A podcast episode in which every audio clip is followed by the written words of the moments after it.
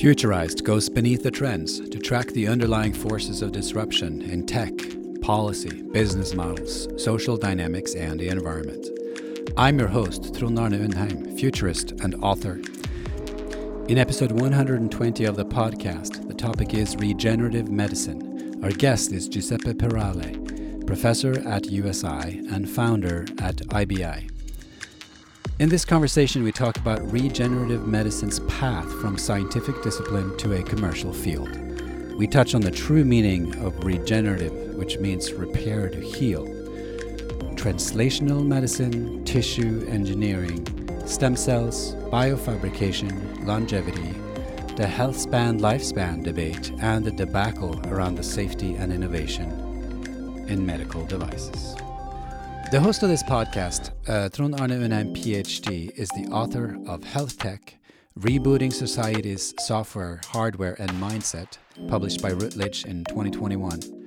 Future Tech, How to Capture Value from Disruptive Industry Trends, published by Kogan Page in 2021.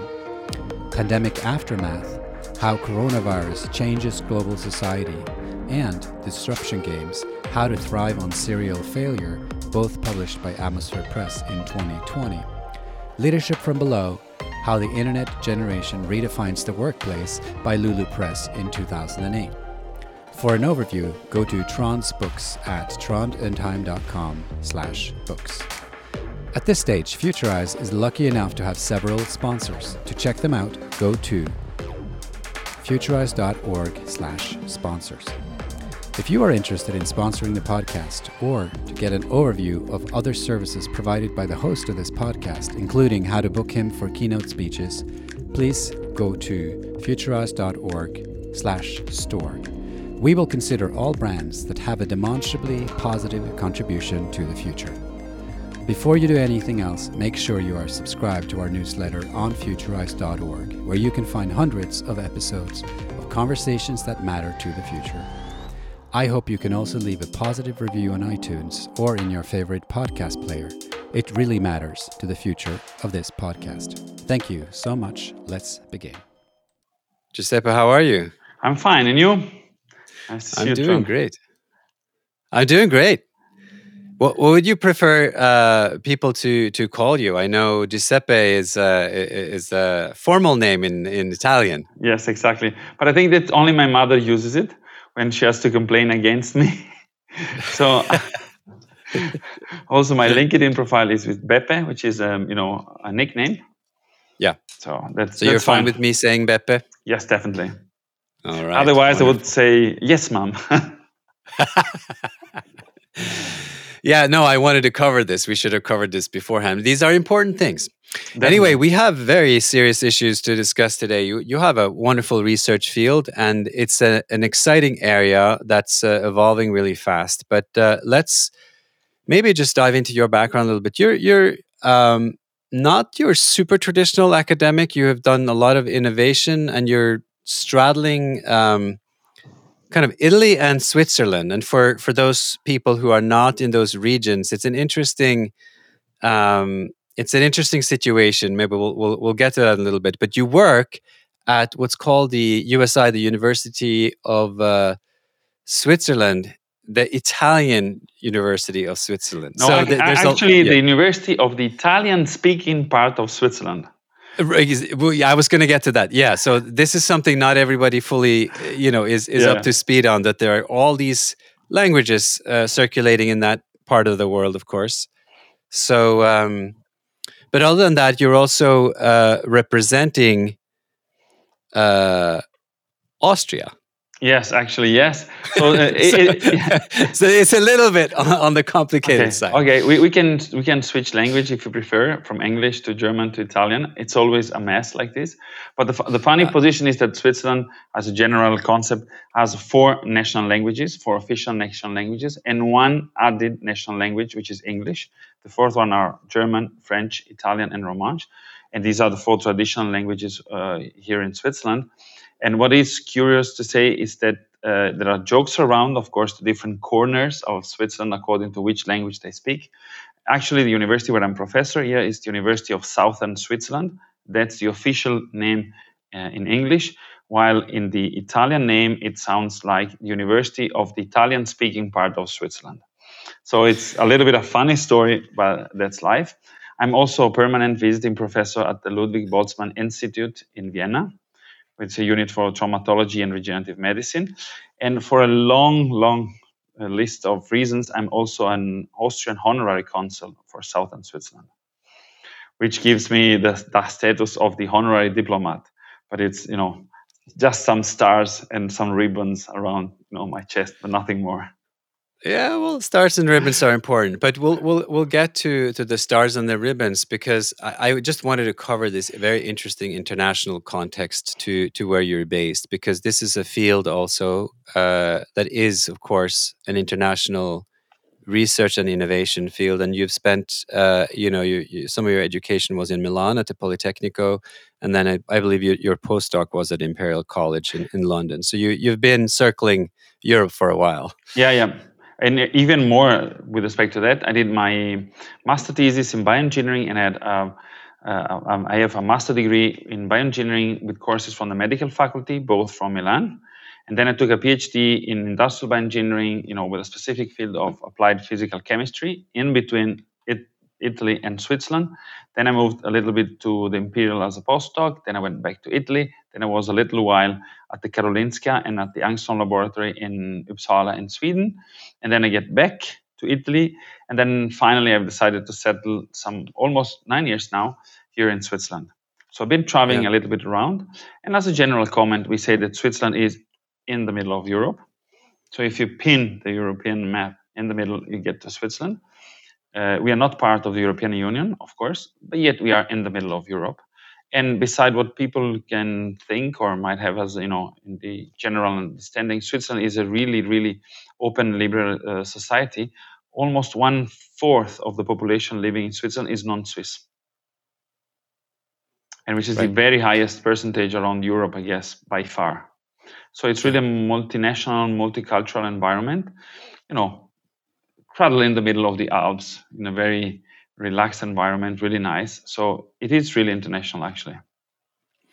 Well, and we'll get to your field in a second, but the last note is, of course, you have co-founded at least one startup that we'll talk about. And, this field of innovation, I guess, also straddles, borders. So it is, in fact, a multidisciplinary field we're going to talk about, and with many different influences. But let's get into it, Pepe. So regenerative medicine, can you, just for people who don't spend their daytime, in that field, it is very easy to come across an article that talks about the future of medicine and, how we're going to supposedly by tomorrow enter into a day and age where, everything is reconstructible and, any bodily damage can be undone by medicine. Where have we been and where are we moving in this field? Like very, very broadly, before we get into some of the specific things that you've been innovating on. Yeah, happily. I mean, something I tell my students quite often is that the concept of, rebuilding our human body due to damages of, accidents or whatever, at least starts back from the ancient Egyptians. There are evidences dating 4,000 years ago that they were struggling in reconstructing bone segments, and they were pioneering into some kind of, we can say, reconstructive surgeries. If you can get, I should talk like this, you're probably to get you into the more ancient Egyptian environment. But this is something really, we are talking about 4,000 years, people struggling around this concept. And we tend now to say, look, yes, really tomorrow we're going to print 3D organs. We're going to replace the lack of donors, etc.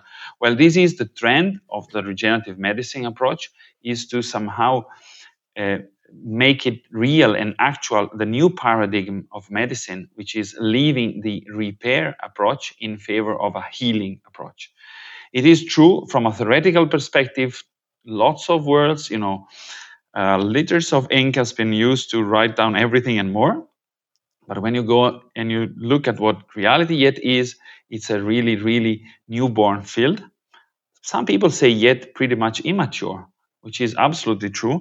At the same time, it's vast as an ocean, and there are tons of possibility to exploit and new ways that needs to be taken in we say in the next decades. So the time horizon we should discuss is decades. It's not years. And this takes time, indeed.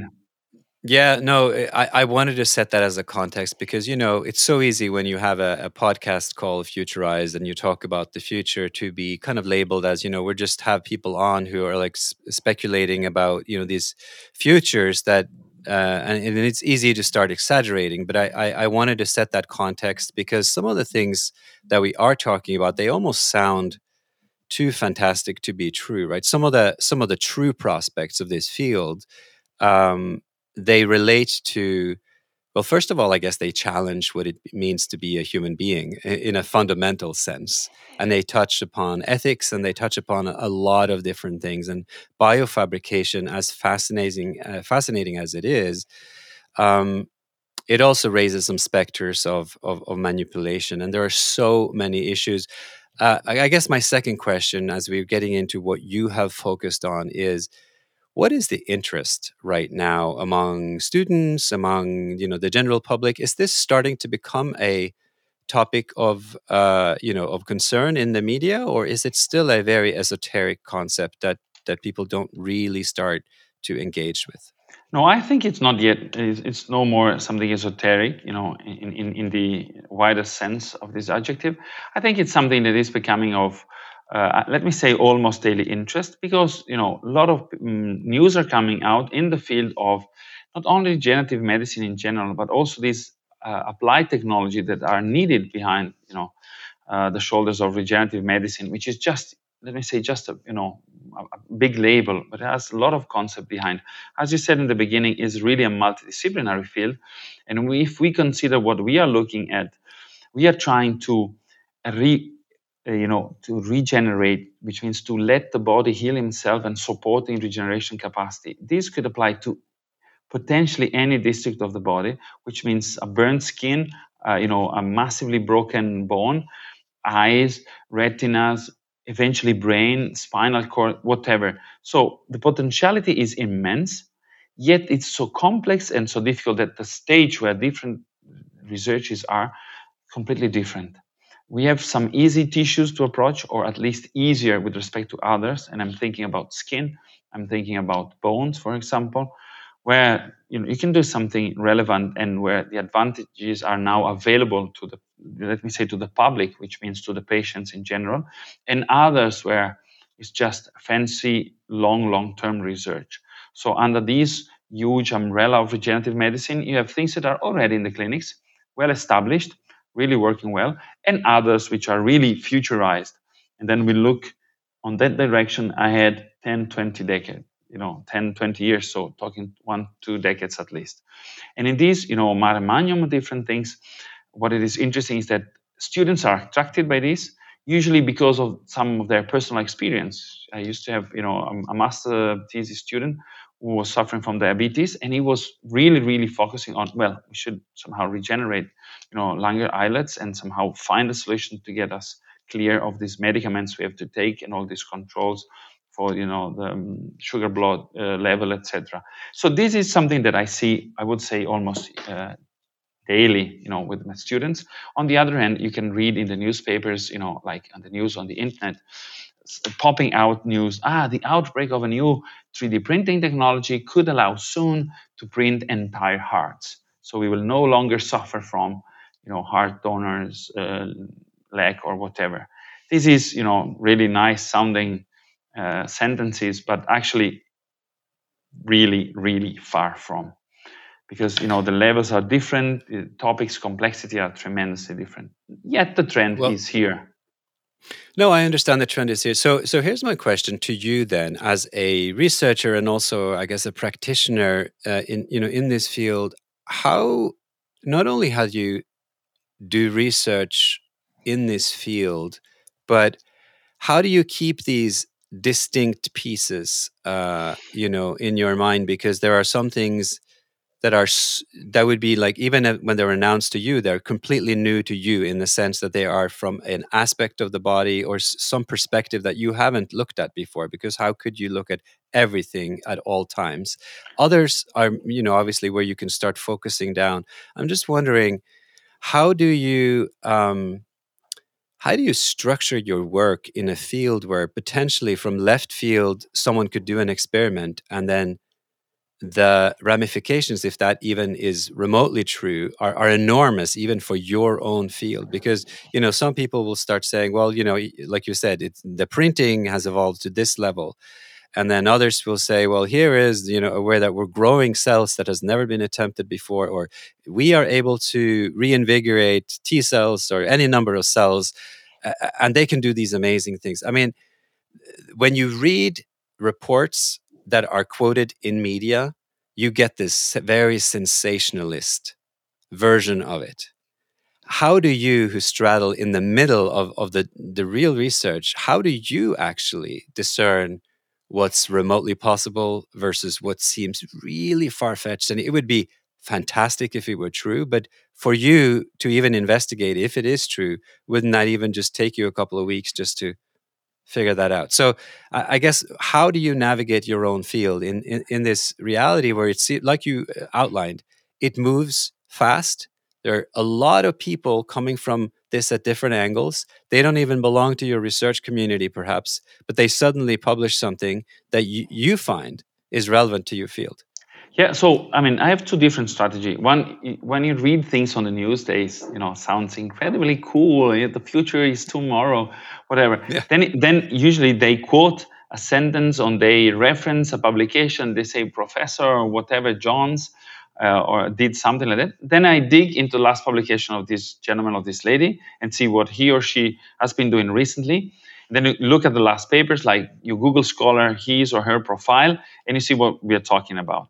Typically, you know, a journalist, which is not a tech journalist, but is, let me say, a generalist journalist, picks up the news and then magnifies it or tells a story on top of it and needs clicks, you know, to make his day. Then you look at really what is written on the paper, and then you will see what they are actually doing, what's their trend in the last 5 years, for example. Eventually, you understand that more or less we all struggle with the same problems. It's a problem of understanding. So there is a basic need of research here. So there are tons of basic researchers, you know, digging out and understanding the real functional mechanism of that part of the body. We believe that everything is known. It is absolutely not true. Not only when that part of the body is healthy, but when that part of the body is injured, they dig out and understand what's the causes of the injury, what are the effects of the injury, how can we tackle this injury. And when the basic science somehow is in place, then come the, as I say, intermediate pre-applied researchers and say, okay, if this is the problem, we could look for some of these solutions. And they prospect a wide list of possible solutions to solve problems, to fix a tissue, to repair an organ. Some of these might be fancy, but are impossible to bring into clinics because they are too complex, they are not sufficiently robust in terms of repeatability. They are tremendously expensive, for example, or they use critical materials or critical solutions that are not compatible, you know, in terms of biomaterial application, for example. Regulatory perspective is a nightmare. On top of all these, you know, closing pyramid or a funnel, if you prefer, come people like I am, the applied guys. We say, look, okay, I've been reading a lot of papers where I understand where's the problem. A lot of people have been suggesting different approaches. Well, I'm developing an applied approach, which is based off some of those I've been reading, also some other inputs from totally different fields, but I'm trying to make it really applicable into clinics. What we say is to translate research from bench to bed, where the bench is the lab bench and the bed self-evidently is the bed of the patient, you know. That part of transition is the very last mile, where you have to be extremely practical. No fancy stuff. Simple stuff, repeatable, reliable, and that eventually it has to work. So this means that solution has to be simple. And if I consider what I do, I know a little bit of my two fields of activity and almost nothing of the others. But I know that from other fields, I can get ideas. And one simple example I was telling my students really 1 or 2 months ago is that one recent idea we got was coming out, I would say, very easily from a discussion I was having with one of my daughter, and she's at mid-grade school. And she would say, look, I've been reading something on one of these, small papers they get for kids, science focus or something like that, that this kind of animal has a specific ability to regenerate its own tail, which is different from just simply the lizards. But the scientists have discovered that they have a specific gene that works and only this animal has this. And I said, cool, really? And I said, can you show me, please, what you've been reading? And she came with this paper and said, look, and at the end there was a footnote saying, this article was written basing upon a paper that came out on Nature or whatever it was. Then I dig that study and I find out that actually these gentlemen were looking at this animal for a totally different perspective, not a regenerative medicine perspective, a very genetic way to understand, the root of evolution. But all of a sudden in the paper, there was just a clear sentence that, turned the light on for me, said, look, wait, this could be interesting as an approach for what we are doing. So you took advantage of these things, and some of them pop out casually, nothing to say, by chance. Some others is just because you're studying, reading, thinking, and understanding. But sometimes, innovation pops out like this. So if I have to think of my field, this is the way it happens. I know tons of people developing new potentially materials for bone regeneration, at least 200-300 new papers every year. How many of these get into clinics? One. That's incredible. Tell us a little bit to make this very concrete. So you have co-founded a biomedical startup called IBI. Yep. It's a Swiss company working on specifically on smart bone. So, you're very deep into bone, regeneration. How did you identify that? Because like you said, 200 papers and one gets into clinic. How's that going? And, it would seem to be it's a long process. Translating this kind of research is not, two guys in a garage and then, some venture capitalists and then boom, you have it in market and you're fixing people's bones. No, some kind of it was probably 20 years ago, but definitely it is not now. So actually, it was me and the other founder. His name is Gianni Pertici. We were in London together. I was a postdoc at Imperial. He was a PhD student at the King's College. We have very complementary backgrounds. We've been knowing each other ever since years at that stage. And we said, look, we're watching actually a football match in a pub, some good beer. What are we going to do when this funny part of our life will end and we will have to go back to the continent, and find a way to pay our salaries? And then he said, look, why don't we set up a startup in the field of biomaterials? And at that time, regenerative medicine was not yet a mature concept. It was tissue engineering living tissues. And he's a chemical engineer. And I said, look, wow, why don't we do it? And we spent some days, I should not say it, but our academic activity was not exactly 24/7 at that stage. So we had some free time in a nice city, and we started discussing what should we do. And we came out with the fact that the bone tissue engineering had a lot of space for something new, but we definitely didn't want just to make a new academic research. We wanted to be very precise, really concrete, and make a product that could become also business. So we said, let's start it. And over the time, we have developed our own bone graft, which we decided to call it Smart Bone. Whether this is a nice name or not, I cannot judge. But it's smart because it's easy the way it's manufactured, and it's smart the way it is composed. And actually, it's one of the 100 papers coming out. And last year at our tissue engineering and regenerative medicine conference, we came out with a paper, and the title of the paper is one of those few who made it.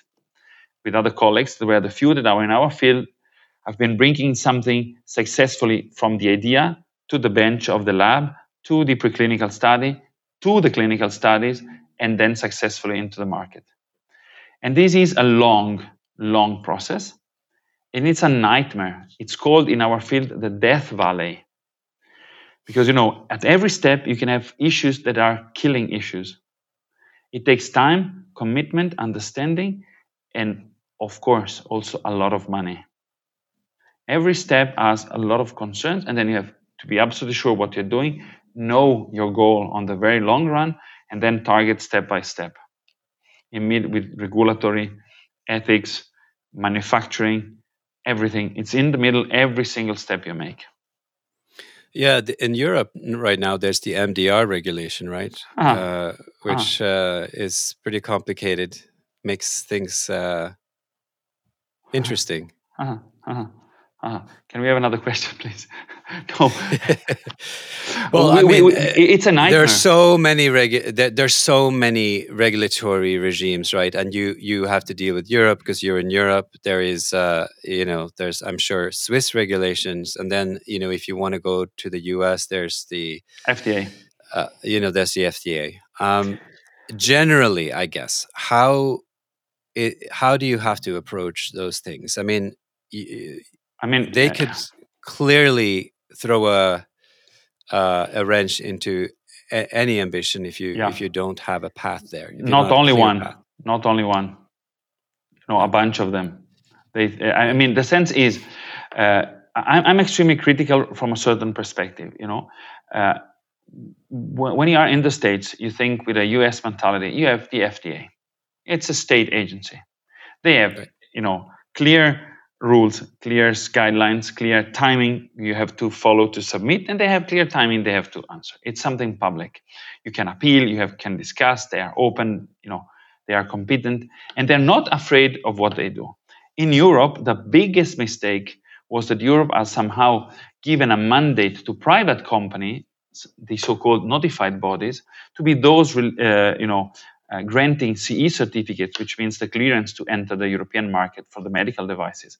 While this does not occur for the drugs, it does occur for the medical devices, which means that you pay a company that should be super partes, but yet is a private business that will verify your technical files in your document upon an unclear normative reference that we have in Europe, and at a certain stage grant you a CE mark. There were heavy scandals, that have been, shaking the fundamentals of these systems. Yet the European, instead of understanding that the norms were sufficient, they had to revise the system. They changed the reference directive and introduced this MDR, which is a regulation. The previous normative framework was, ruled by the medical device directive, a very short, slim, and clear document. Written by technicians, you have to do these, and that. Follow these, and that, and go ahead with it. They replaced, those European bureaucrats start saying, no, it was too easy. They, companies were trying to snake around. They're trying, to find shortcuts, blah, blah, blah. We need a more complex structure to deal with more complex products. So they invented, from a legal perspective, the MDR, which is from 17 to more than 400 pages. It's legally written, so you have to interpret every single sentence. It's full of contradictory parts, contradictory articles. There are tons of explanatory documents coming out every month. And a lot of people from our field were clearly aggressive against this, and we are commenting it, saying it's a jungle. In the meanwhile, they reformed the notified body system.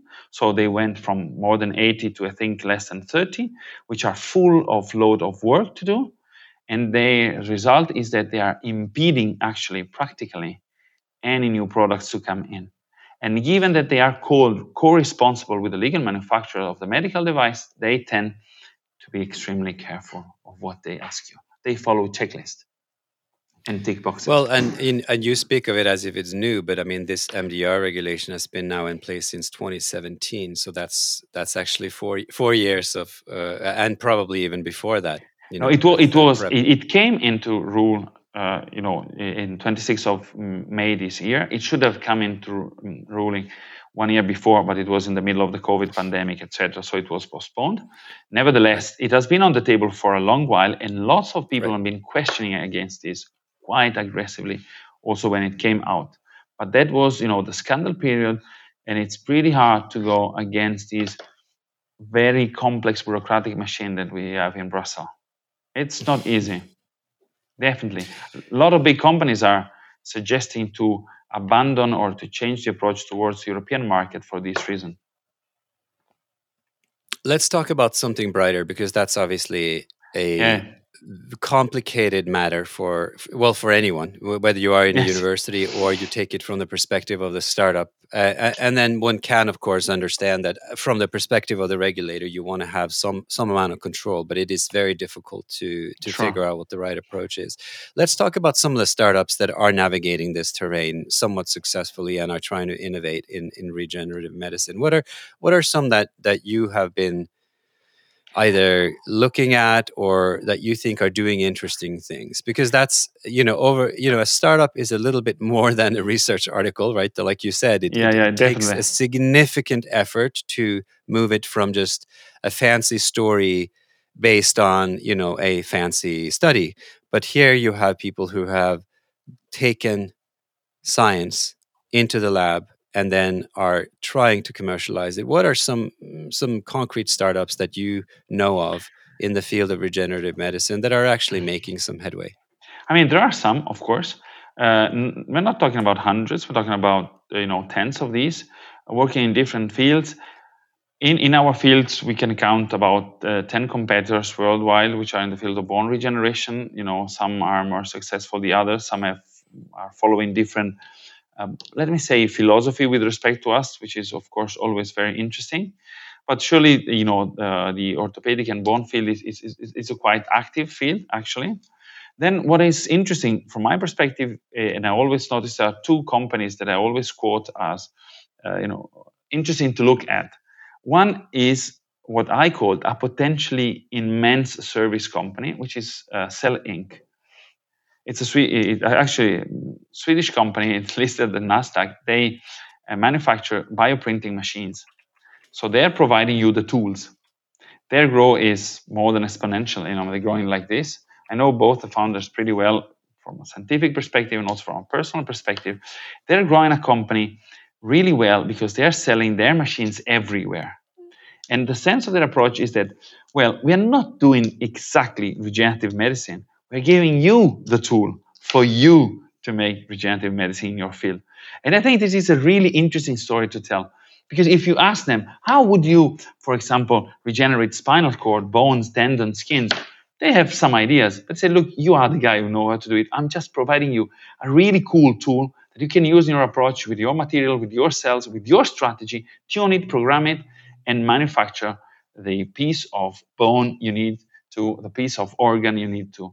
And from a regenerative medicine perspective, this could be, in the very long run, an important game changer. It's really, really early stage technology.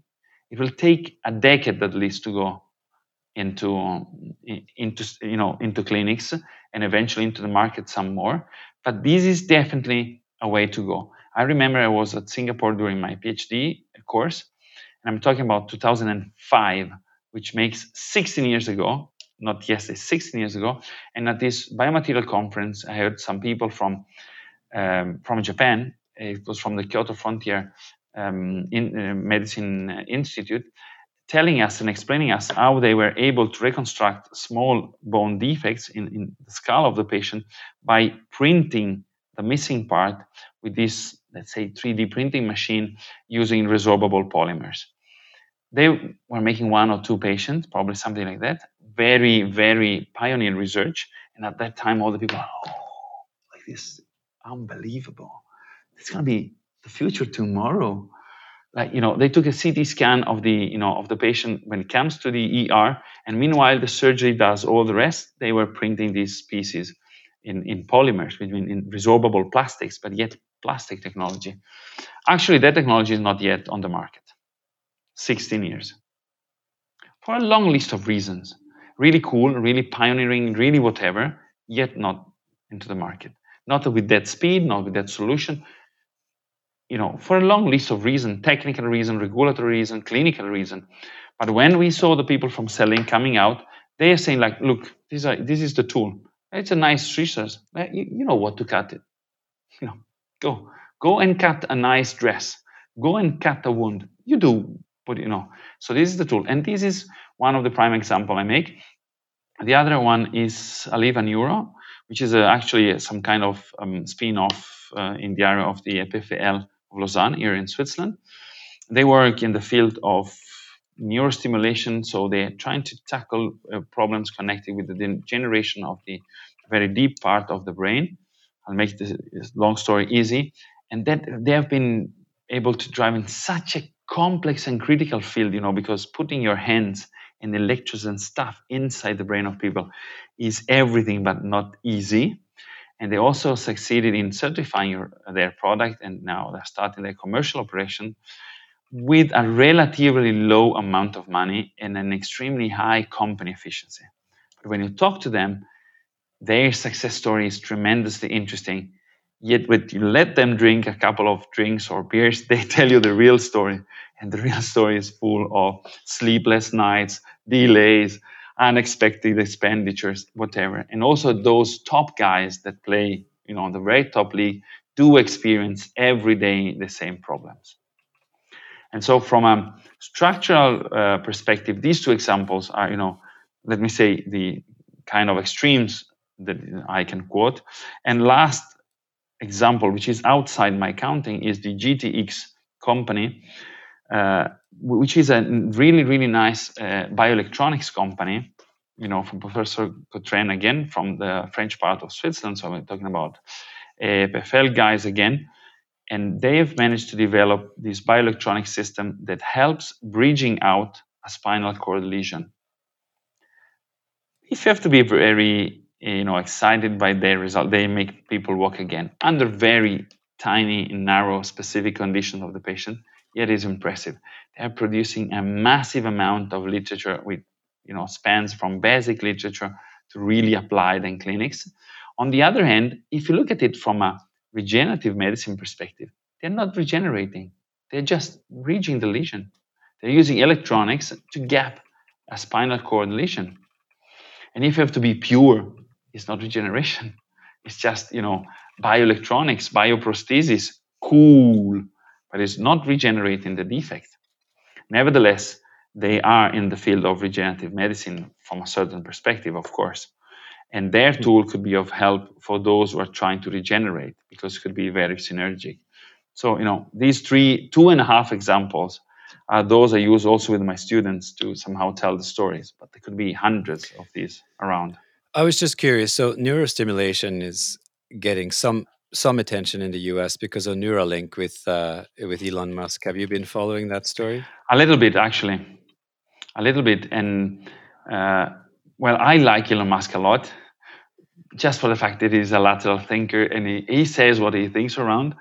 You may at least suppose that some of his statements or his tweets are really well driven, and he has some kind of snake driver behind his shoulder that helps him with this kind of very precise communication he makes. But I like the approach in general. I think, you know, it's a cool guy, and he's been doing really cool things. And if you think what he's doing in his wide tech spectrum, you know, I think that SpaceX is cool. You're competing with Roscosmos and with NASA. You know, that's kind of high level world on an intergalactic level. On the other hand, you know, neurostimulation is a really open topic in the medical part. In the medical field, and I would say, you know, that if you tackle the brain, the spinal cord, also the peripheral nerve, yet is not only complicated, but it's pretty much unknown. So it's where you want to prove if you have, you know, a really smart idea, that's a nice playground. Yeah, the reason I thought it was specifically that you said, you know, sometimes the tool is more important. And one of the things that Elon Musk really follows to the T is that he spends an equal amount of time building the machine that builds the machine as he actually spends building the machine, right? So he has developed or is developing a robot for the surgery to insert the Neuralink. And it seems to me that that robot in and of itself as a surgical innovation may be perhaps equally important in the early years as the surgery itself, because it'll take forever, presumably even with the FDA, to get that approved as a generalist surgery. But some of the things that robot seems able to do, the kind of precision work that has to be baked in to place those tiny sensors. Yeah. I mean, that surely must be applicable to other things and could be generalized, right? So it's a machine that builds a machine. Yeah, and revolution are most often brought by and supported by tools rather than simple ideas or invention itself. So the tooling is essential. I strongly believe it. And, in our field, we take advantage of, innovations and tools that are coming from different sectors. The closest to us has always been aerospace for, quality issue, extremely, low risk approach and whatever, safety, etc. It's fields where, someone said, if you remember Gene Kranz, failure is not an option. So from that statement on, it was just an Apollo statement. It's something, we could really consider it. And I think that when you look at when will that robot become, daily available surgical tool, I think 2 decades or whatever, they will need specific registration per type of surgery, per type of indication, whatever. It's going to be long. But surely it's going to help people from other clinical fields and clinical indication, definitely. And I cannot say where that's gonna bring in the next 20 years. So let's take another spin. So this field has so many kind of angles to it, but one is of course bone generation, the other, neuro kind of in the neuro field. But what about just plain old growth and cell growth? Because now you're bypassing all the device regulations. What are some of the more interesting progress that you have observed in the field of cell growth and cell regeneration, spontaneous or sort of stimulated by something, but somehow evading this European regulation of actually being a device stimulating it? I mean, is that possible to make that distinction? Are there innovations in cell growth stimulated by, it could be stimulated at the very extreme by just taking pills, I guess, so really, really avoiding the medical device regulation. Well, this is another immense area. If I'm not wrong, it was in 2009 that there was the European Rule 668, if I'm not wrong, talking 12 years ago, which somehow state that if you want to make if you want to use stem cells to regenerate tissue, you must have a scaffold to keep the stem cells there where you want. So this was some kind of basic principle that came out from the regulatory perspective, again, more than 10 years ago. Now people are trying to say, look, which cells shall I use? Shall I use the autologous cells, which means the cells of the patient himself or herself, so that I don't have many ethical issues, I don't have biocompatibility issues by default because patient on patient, self on self? And how do I handle them? Do I handle them bedside? Do I handle them in a lab and then bring back?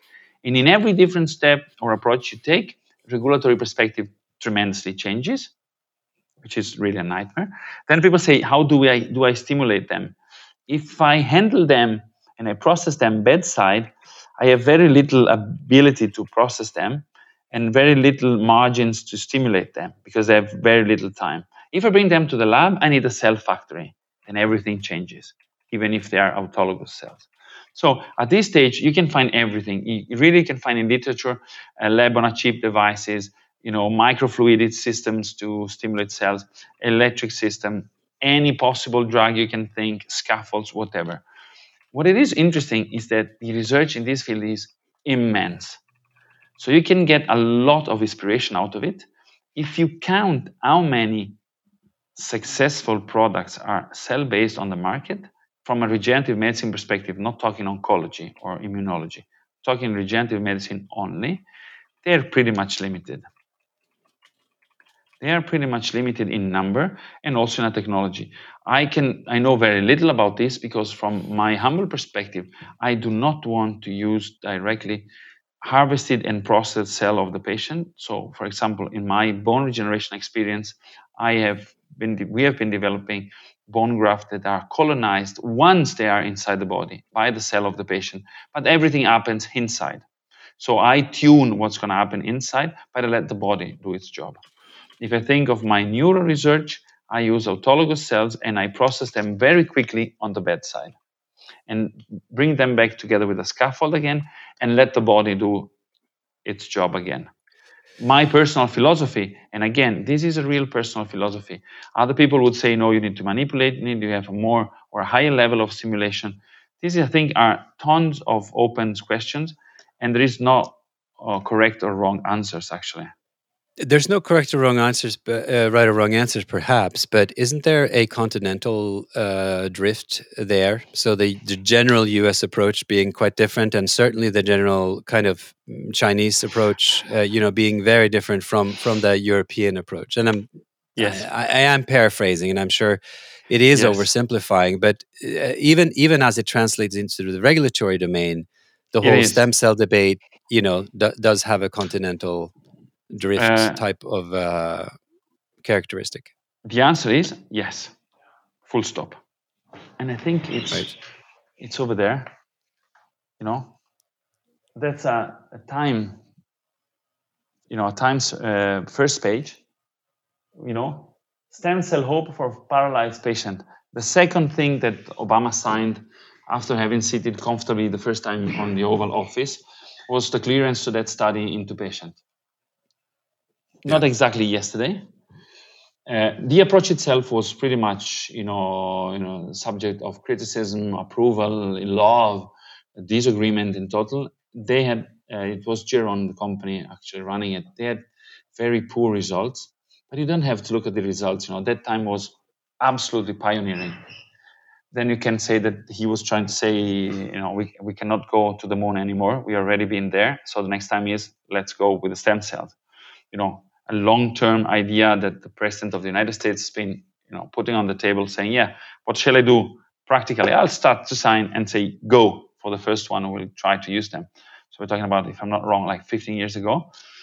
Makes sense, made sense, yet still the US approach is way more open in considering risk versus benefit in a less complex, continental architecture, if you prefer to say so, or continental drift, or the way you want to use it, more softly or more politely, if you prefer. We know yet little about the Chinese. We know they're doing tons of things.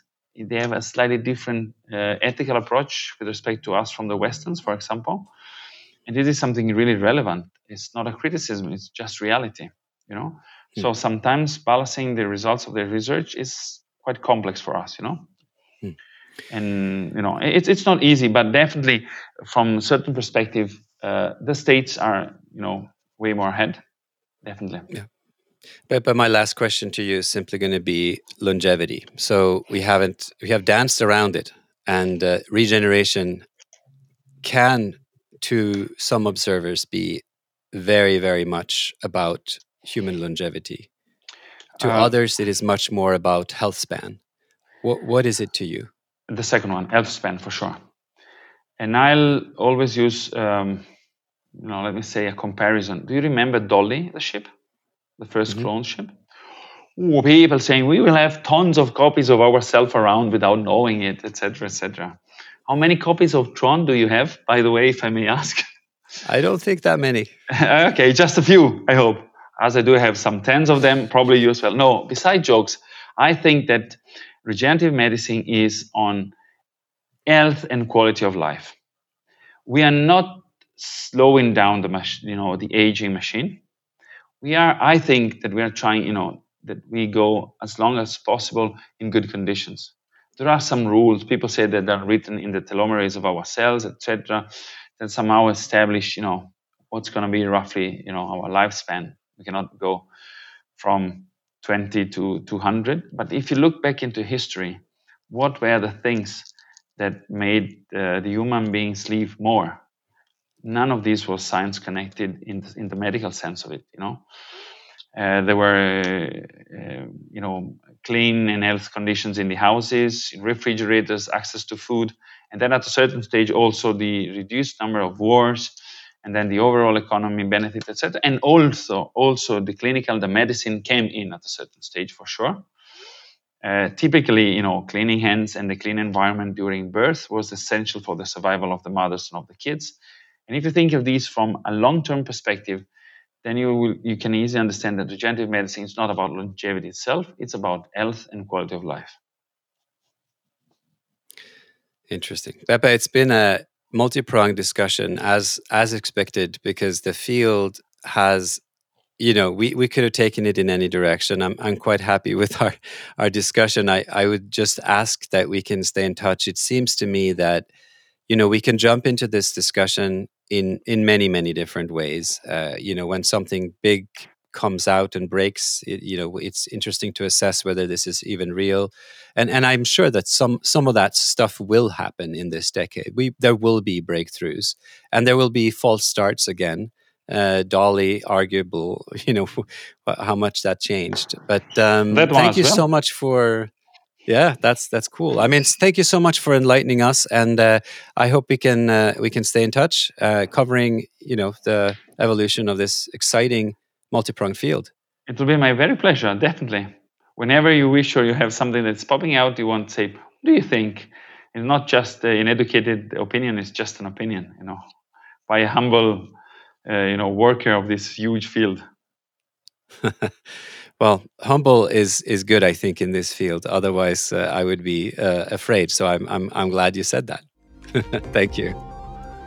You have just listened to episode 120 of the Futurized podcast with host Trond Arne Unheim, futurist and author. The topic was regenerative medicine. In this conversation, we talked about the true meaning of regenerative medicine. My takeaway is that regenerative medicine is not just about longevity, this quest to extend humanity towards eternity.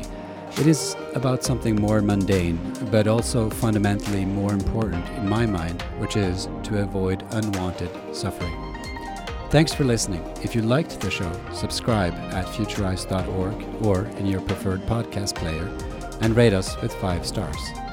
If you like this topic, you may enjoy other episodes of Futurized, such as episode 88, The Future of Virtual Care, episode 67 on the future of longevity, or episode 19 on digital health in future pandemics. You may in fact want to explore any of our health episodes found at futurized.org/category/health. Futurized, conversations that matter.